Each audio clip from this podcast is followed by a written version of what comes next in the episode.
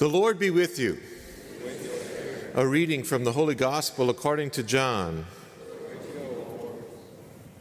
John the Baptist saw Jesus coming toward him and said, Behold, the Lamb of God who takes away the sins of the world.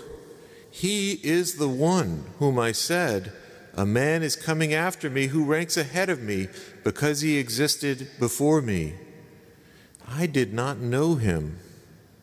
But the reason why I came baptizing with water was that he might be made known to Israel. John testified further, saying, I saw the Spirit come down like a dove from heaven and remain upon him. I did not know him. But the one who sent me to baptize with water told me, On whomever you see the Spirit come down and remain, he is the one who will baptize with the Holy Spirit. Now I have seen and testified that he is the Son of God. The Gospel of the Lord. Praise to you, Lord Jesus Christ.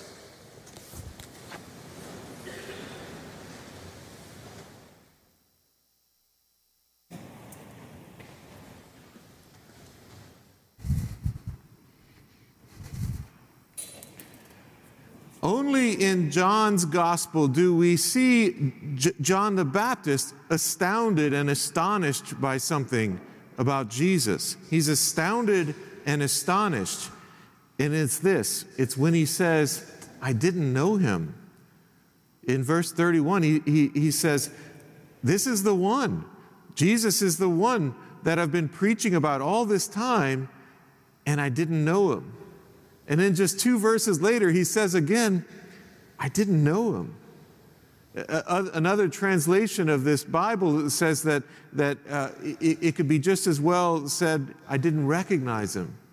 And he's saying it again and again, John the Baptist, as though he's scratching his head in astonishment. I can't believe it.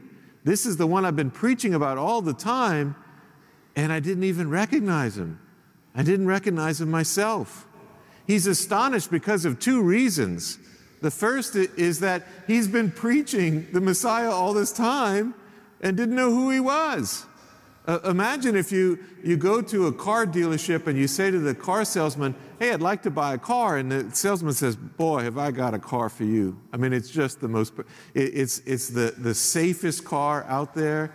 It's got the best gas mileage. It's affordable. And it's the most beautiful car out there. And you say, Wow, what is the car? And he says, I don't know.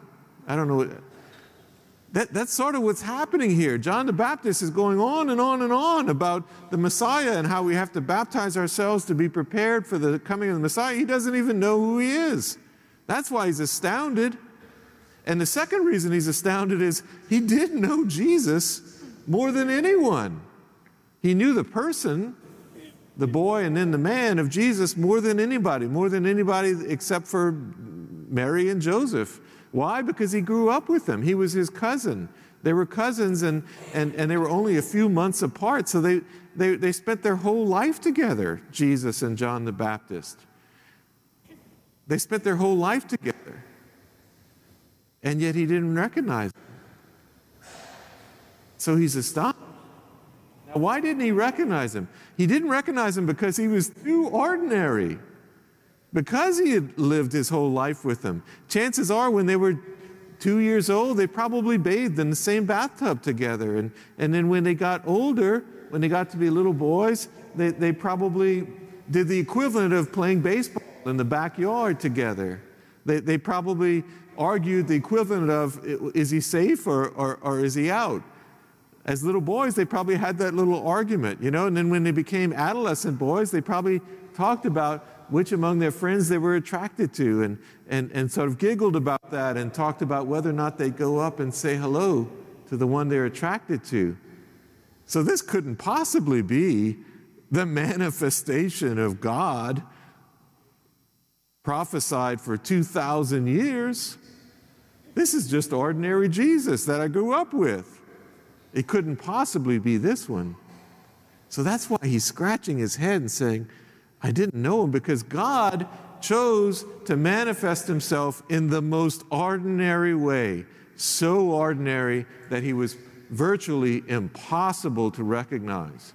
Now, why is this important to you and me? Because the same thing happens for us.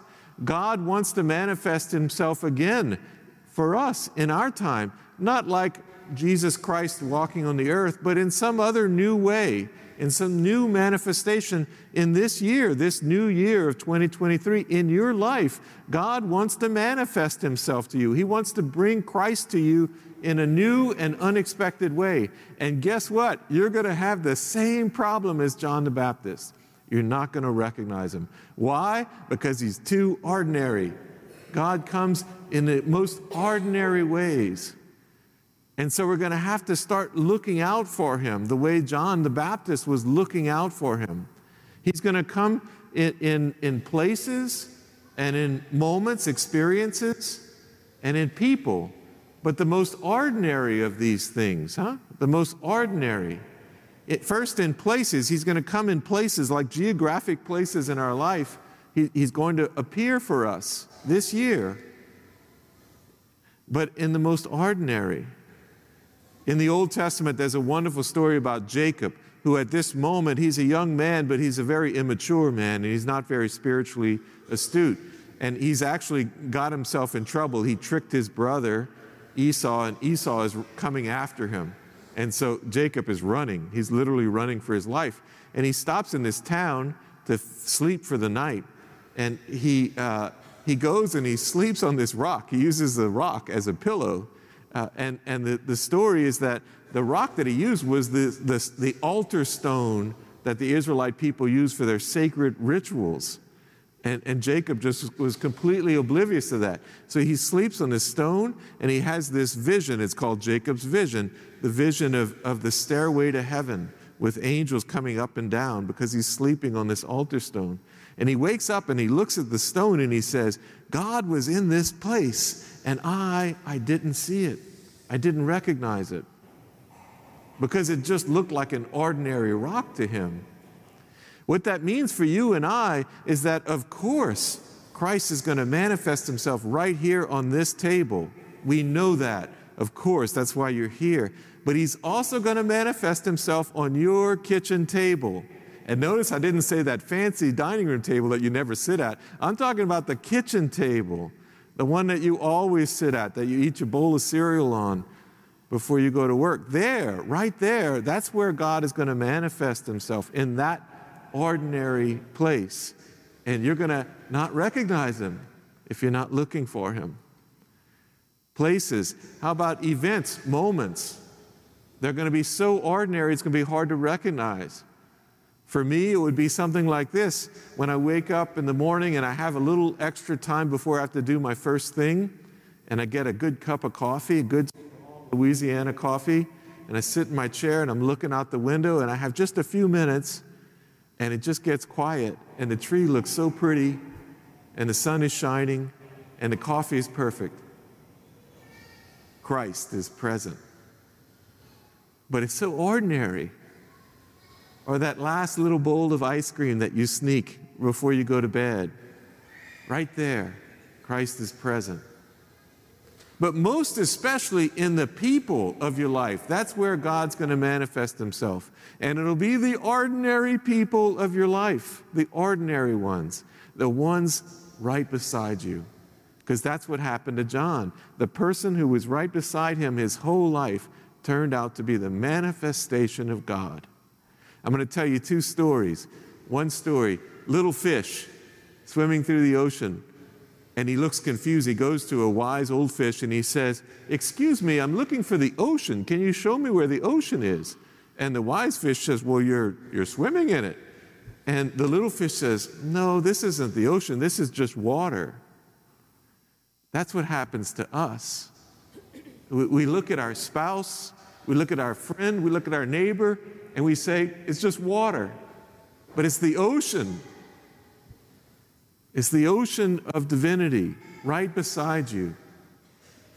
Second story my brother, if you look at his third grade picture, you know how, how when you were in the third grade, you stood on these risers? The whole 30 of you stood on these risers side by side, and, and you looked at the camera and it, with these class pictures huh, that we put on the wall.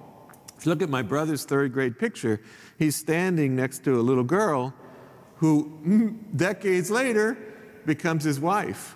But he didn't know that when he's in the third grade. In fact, even he went to high school, went to the prom with her, then he dated her in college a little bit. Then he, he stopped dating her and, and, and dated other girls. And, and then he realized wait a minute, the one who was right beside me all along is the one. That's true for you. Right beside you, the most ordinary places and spaces and moments, and especially the most ordinary people, that's where you're going to find the manifestation of Christ this year.